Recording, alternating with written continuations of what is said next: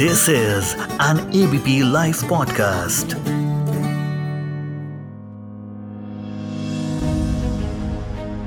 कावेरी को लेकर कंट्रोवर्सी तो आप जानते हैं, लेकिन ये विवाद आखिर कब से स्टार्ट हुआ? इसकी हिस्ट्री ज्योग्राफी पर आज हम डिटेल में बात करेंगे। मैं मानसी हूँ आपके साथ ऑन एबीपी लाइव पॉडकास्ट लेकर के FII कावेरी जल विवाद, कावेरी वाटर डिस्प्यूट इसको लेकर कर्नाटका और तमिलनाडु में बहुत खींचतान चल रही है। इस बीच कई तरह के ट्रेड यूनियंस और किसान समूहों ने 26 सितंबर, यानी आज, सुबह छह बजे से शाम छह बजे के बीच बेंगलुरु को बंद करने का आह्वान किया। जबकि आने वाली जो उनतीस सितंबर की तारीख है, इसमें कर्नाटक बंद करने का ऐलान किया है, पूरा कर्नाटक।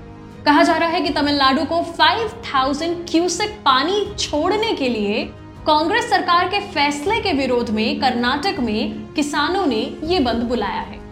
कावेरी नदी कर्नाटक के कोडागु ज़िले में पश्चिमी घाट के ब्रह्मगिरी रेंज में थल कावेरी से निकलती है और तमिलनाडु के मायला दुथुराई ज़िले के पूम पुहार से खाड़ी में बहती है। मायला दुथुराई ज़िले से बंगाल की खाड़ी में बहने से पहले कावेरी तमिलनाडु में 774 किलोमीटर की दूरी तय करती है। जबकि नदी कर्नाटक से निकलती है और दोनों स्टेट से होकर बहती है। इसलिए उनके बीच एक बड़ा वाटर डिस्प्यूट चल रहा है। आपको बता दूँ कि गोदावरी और कृष्णा के बाद कावेरी साउथ इंडिया की तीसरी सबसे बड़ी नदी है। तमिलनाडु में कावेरी को देवी कावेरी अम्मा के रूप में पूजा जाता है। सुप्रीम कोर्ट के अगर निर्देश की बात करें तो कोर्ट ने 16 फरवरी 2018 को अपना डिसीज़न सुनाया, जिसमें कर्नाटक को जून से मई के बीच तमिलनाडु को साल में 177 टीएमसीसी पानी अवेलेबल कराना है। इसमें से 123.14 टीएमसीसी जून से सितंबर के बीच जारी किया जाना है, जो दक्षिण पश्चिम मानसून का ड्यूरेशन है। कर्नाटक के कथित तौर पर 37.99 टीएमसीएफटी पानी जारी करने से इनकार कर दिया, जो कि दोनों राज्यों के बीच पहले के समझौते के अनुसार तमिलनाडु को देना था। कर्नाटक ने 24 अगस्त 2023 को सुप्रीम कोर्ट में यह भी बताया था कि राज्य में दक्षिण पश्चिम मानसून काफ़ी कमज़ोर था, जिसकी वजह से पानी के संकट के कारण नहीं छोड़ सकते बस, कावेरी को लेकर फिर से कर्नाटक और तमिलनाडु में आमने सामने झड़प शुरू हो चुकी है। लेकिन अभी से नहीं, कावेरी जल विवाद आज़ादी से भी पहले का मुद्दा है। ये पहली बार नहीं कि कावेरी नदी जल बंटवारे को लेकर कोई प्रोटेस्ट या प्रदर्शन देखा जा रहा है। दरअसल, ये विवाद कई साल पुराना है। यहाँ तक कि इस विवाद के चलते एक पूर्व मुख्यमंत्री को अनशन पर बैठते हुए भी देखा जा चुका है। कावेरी जल बंटवारा विवाद ब्रिटिश हुकूमत के वक्त से ही कर्नाटक और तमिलनाडु के बीच विवाद का मुद्दा रहा है। दोनों स्टेट दोनों राज्यों के कई ज़िले सिंचाई के लिए कावेरी पर ही डिपेंडेंट है। जबकि बेंगलुरु शहर को भी पानी नदी से मिलता है। थोड़ा सा और आपको हिस्ट्री में लेकर चलती हूँ, साल 1892 में। कावेरी जल बंटवारा विवाद ब्रिटिश राज्य के तहत मद्रास प्रेसिडेंसी और मैसूर रियासत के बीच शुरू हुआ था। क्योंकि दोनों इलाके इस बात पर अग्री नहीं हो सके थे कि कैसे पानी को आपस में बांटना। साल 1910 की बात करें अगर हम तो दोनों राज्यों ने नदी के पानी को इकट्ठा करने के लिए जलाशयों का निर्माण करने के बारे में सोचना शुरू किया। साल 1924 में मद्रास प्रेसिडेंसी और मैसूर राज्य ने एक समझौते पर हस्ताक्षर किए।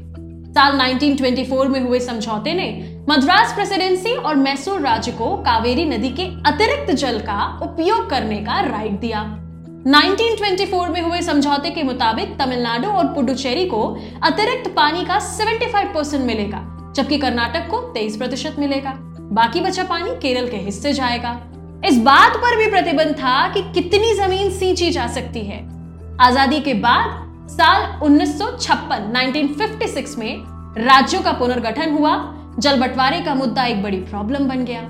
राज्यों के विभाजन के बाद तमिलनाडु और कर्नाटक दोनों में कई विरोध प्रदर्शन हुए, जो कई बार हिंसा में भी बदले।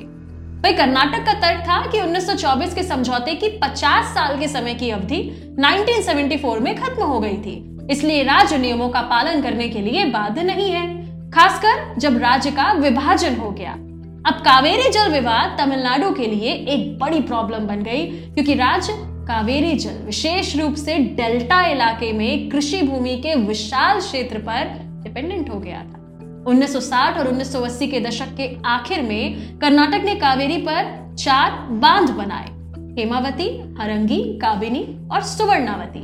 निचले तटवर्ती राज्य तमिलनाडु ने तर्क दिया कि इसने उन्हें एक अनिश्चित स्थिति में डाल दिया है और सुप्रीम कोर्ट का दरवाज़ा खटखटाया। कर्नाटक ने तर्क दिया कि नदी जल बंटवारे को अंतरराष्ट्रीय मानदंडों, यानी पानी को समान अनुपात में बांटना, इसका पालन करना चाहिए।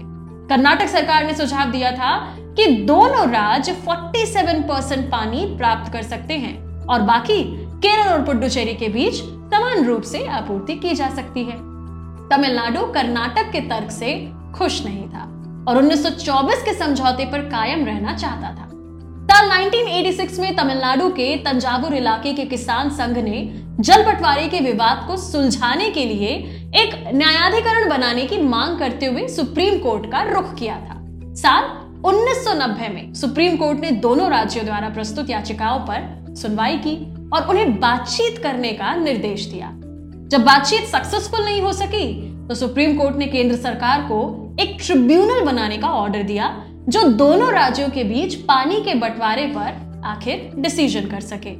इसके बाद सी डब्ल्यू डी टी यानी कि कावेरी वाटर डिस्प्यूट ट्रिब्यूनल को फॉर्म किया गया।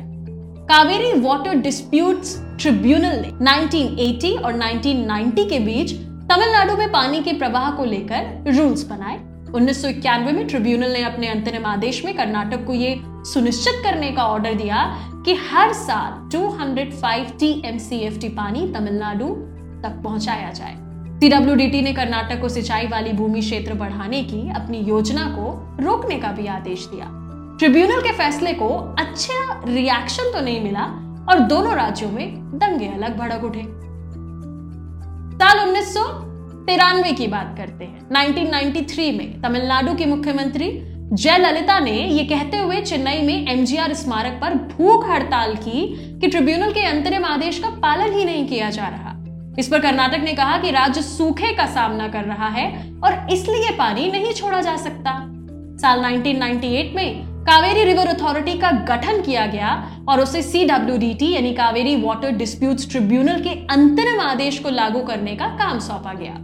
कावेरी जल विवाद पर तमाम उठापटक होने के बाद कावेरी जल विवाद न्यायाधिकरण यानी सी ने 2007 में अपना अंतरिम फैसला सुनाया कि उपयोग के लिए उपलब्ध 740 हज़ार मिलियन क्यूबिक फीट यानी टीएमसी पानी में से 419 टीएमसी तमिलनाडु को 270 टीएमसी कर्नाटक को 30 टीएमसी केरल और 7 टीएमसी पुडुचेरी को भेजा जाएगा। इसके अलावा बचने वाला 14 टीएमसी पानी पर्यावरण संरक्षण के लिए रिज़र्व होगा।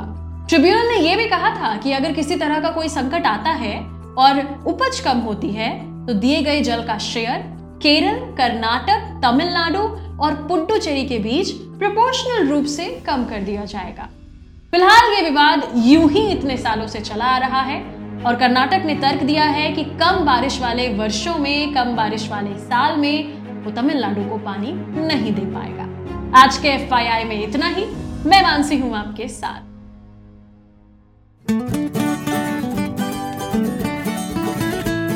This is an ABP live podcast